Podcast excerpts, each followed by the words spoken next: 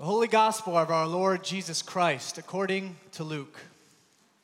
Glory to you, Lord Christ. Some Pharisees came and said to Jesus, Get away from here, for Herod wants to kill you.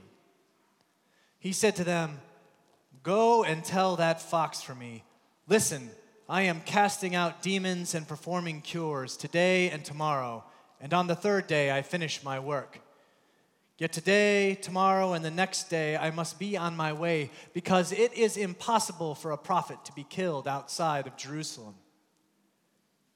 Jerusalem, Jerusalem, the city that kills the prophets and stones those who are sent to it. How often have I desired to gather your children together as a hen gathers her brood under her wings, and you were not willing. See, your house is left to you. And I tell you, you will not see me until the time comes when you say, Blessed is the one who comes in the name of the Lord. The Gospel of the Lord.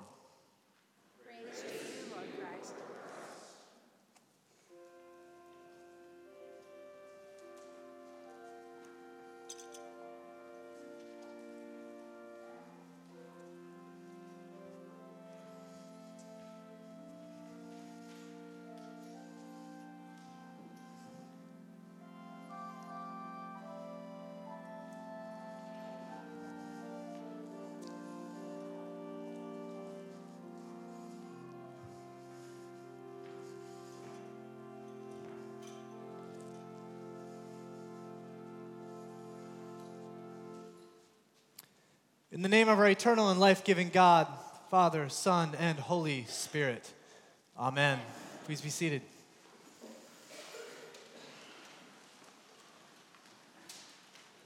Thought today I'd come down and invade your personal space a little bit. Well, happy St. Patrick's Day. St. Patrick's Day. St. Patrick's Day is one of my favorite days because it requires very little investment on your part. You go out, you hang out with some friends, you maybe have a couple of pints, uh, watch a rugby match or two if you're so inclined. But the good thing about St. Patrick's Day is it's about conversation, it's about laughter, it's about joy, it's just about being together with those that you love and those that you care for. I remember when my mom was alive, she would always, I would always call her up and wish her a happy St. Patrick's Day. She's Irish. And she'd always say, Son, go out and do your heritage proud. I'm not, not quite sure what that meant, but I, did, I do enjoy St. Patrick's Day.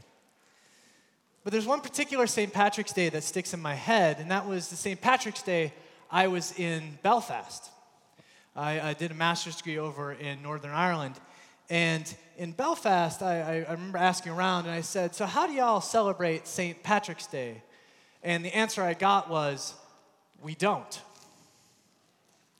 St. Patrick's Day is one of those days where the tension in the city can rise to a boiling point. So he said, if you want to go down and see it, there's a march that happens down at the city center. And so, me being a very curious American, I decided I'd go down to the city center. And I stayed about a block away from it because when people from Belfast tells you there's going to be tension, you tend to take them at their word. I looked, and yeah, there was a, a, march that was going through the city center for the Republicans. And Republicans are people that want the Northern Irish counties to unite with the Republic so that the whole Ireland becomes one country. And as they were marching down the main road of the city center, there were counter protests by the Loyalists on both sides. The Loyalists are the people that want Northern Ireland to remain part of the United Kingdom. And there was a lot of shouting, a lot of yelling, a lot of insulting and cursing.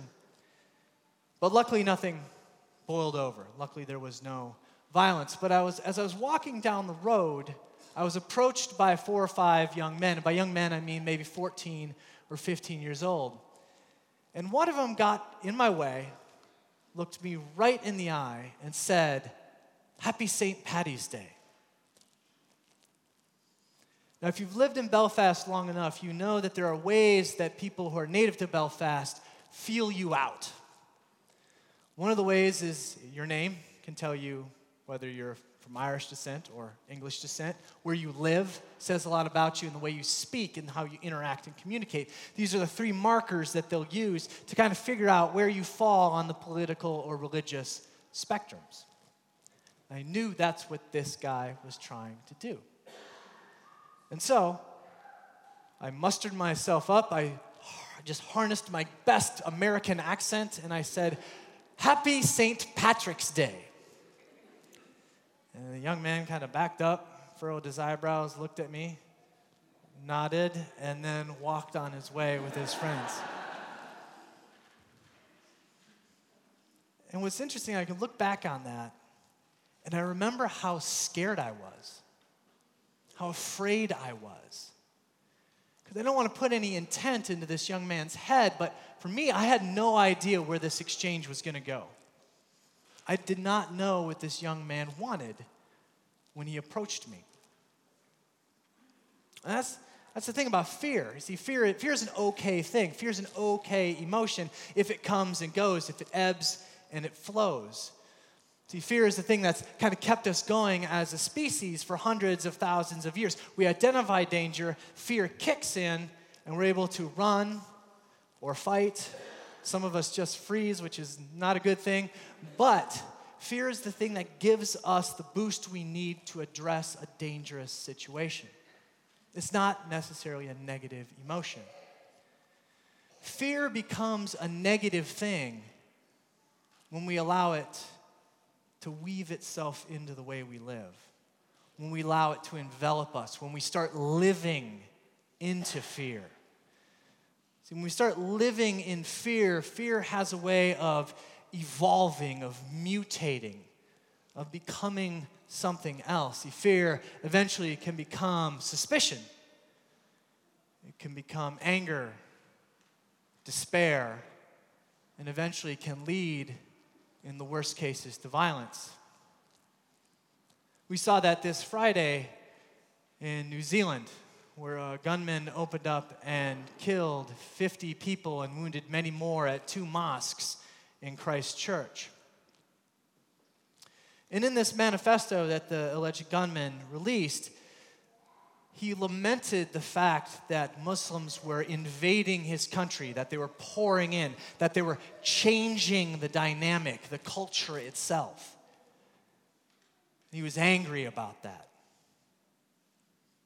And that anger, that fear, that despair, that hatred erupted in one of the most unspeakable acts of violence that that area of the world has ever seen. And in the manifesto himself, it's, he said, I want to inspire fear. I want fear to spread. And that's what he was trying to do. To not just wound and kill, but to spread fear. That's the thing about fear. Fear can spread easily. It hops from person to person to person to person until it's not just an individual experience fear, it becomes a group that experiences fear. And once a group starts experiencing fear and feeds that fear and nurtures that fear, it grows. And you can look at other people and dehumanize them. You can look at them as something other, something that can be pushed away, something that disgusts you. The people that you see are no longer people, but objects. The fear is like a disease, it infects. And in today's gospel, Jesus gives us a very interesting way to look at how we approach and address fear. In the gospel today, the Pharisees, these people who have been hounding Jesus, questioning Jesus, judging Jesus, asking Jesus, Do you know what's right and wrong and why are you doing what you're doing? These people that have been nipping at his heels, they come up to him and say, Herod wants to kill you. You've got to get out of here. See, we may not like you, but we don't want you dead. But you've got to go, you've got to leave. They're trying to inspire fear in Jesus, to get him to leave his ministry, to turn his back on what he's doing. And what does Jesus say? And this is one reason I love Jesus. He stands up, he looks at them, and says, You go and tell that fox for me. You go tell that purveyor of earthly power that I am casting out demons and I am healing the sick, and I'm going to do it today, tomorrow, and the next day, and there is not a thing that that man of power, of earthly power, can do to turn me away. I am not doing earthly work, I am doing God's work. I am reaching down to the lowliest of the lowly, the outcast, the exile, the forgotten. And I am healing them, making them whole, giving them hope, uniting them with their community. I am giving them what the people of this world, these rulers of this world, can't. I'm giving them light. And I'm giving them community. And I'm showing them that they are children of God. That's a way that we address fear in us as Christians. Our psalm today says it's beautifully though an army encamp against me, the war rise up against me, I shall not be afraid. The Lord is my light and my salvation. Whom then shall I be afraid? There's a lot of fear out in our world right now. Fear that's peddled by the powers that be. I would say both the powers that be politically and the powers that be in the media. They feed us with it, they peddle it, they get us addicted to it, hooked on it, and they want us to perpetuate it. But that's not what we Christians are called to do.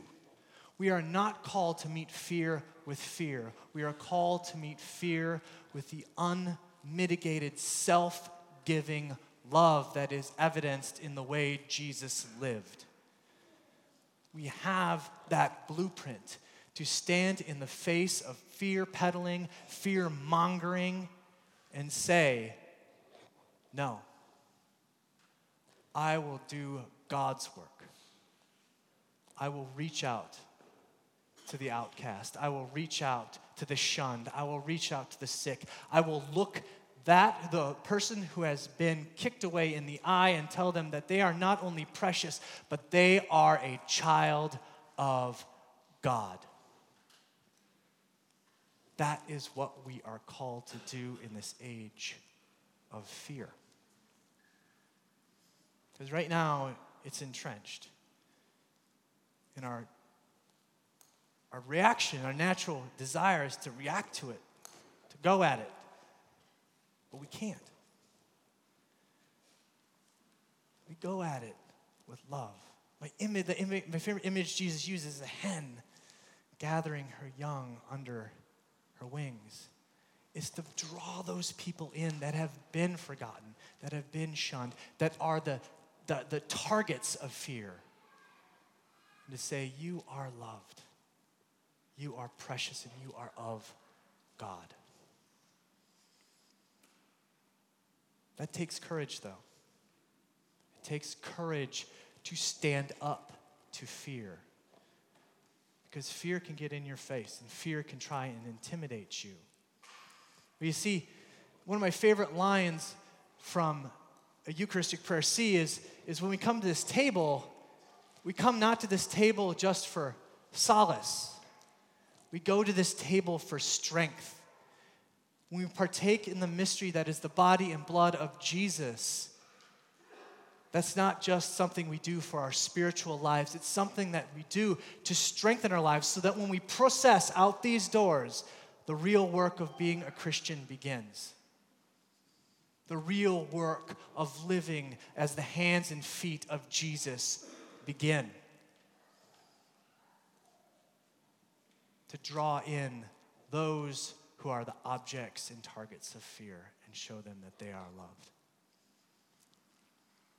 And it doesn't need to be big actions. My favorite, my favorite saying from, from, from Bishop Robert Wright, who's the, the Bishop of Atlanta, he said, You know, Jesus was a, no, a ne'er do well born nowhere to nobodies. That's who Jesus was. I like to add something to the bishop's words. I don't want to don't want to overstep my bounds, but I'll just add something to Robert Wright's words. Yes, he was a ne'er do well, born nowhere to nobodies. But he preached to nobodies. He taught nobodies. He healed nobodies. He cast demons out of nobodies. And those nobodies, those people that the powerful thought were powerless, were the people that carried that message into the world. The ones that took that message of love, of hope, of compassion into the world. The message that we are all beloved, a child, children of God, regardless of how much you have been oppressed, kicked down, and shunned away. That's the message from a group of nobodies. And what's interesting is Herod's reign came and went, Pontius Pilate's reign came and went, Caesar Tiberius' reign came and went, Rome rose and fall fell. There are countless nations that have rose and fell, empires that have risen and fell, but we stand here worshiping and proclaiming the living God because of little acts done by nobodies 2,000 years ago. Acts of compassion and love that all of us can do in our day to day lives. T.S. Eliot has a poem called The Hollow Man. And in it, at the end of it, it says, This is the way the world ends, this is the way the world ends, this is the way the world ends, not with a bang, but with a whisper. Now, God bless T.S. Eliot, but he's a bit too pessimistic for me. So I would say, this is the way the kingdom of God comes, not with a bang, but with a whisper and the whispers of love we lead into our lives, that we give to other people. That's how the kingdom of God comes on earth. But it takes courage. It takes that Jesus level of courage. So when you come to the table today, come for strength. And then when you go out into the world, when you process out into the world that we are called to go out to as Christians. Go out in love and be not afraid. Amen.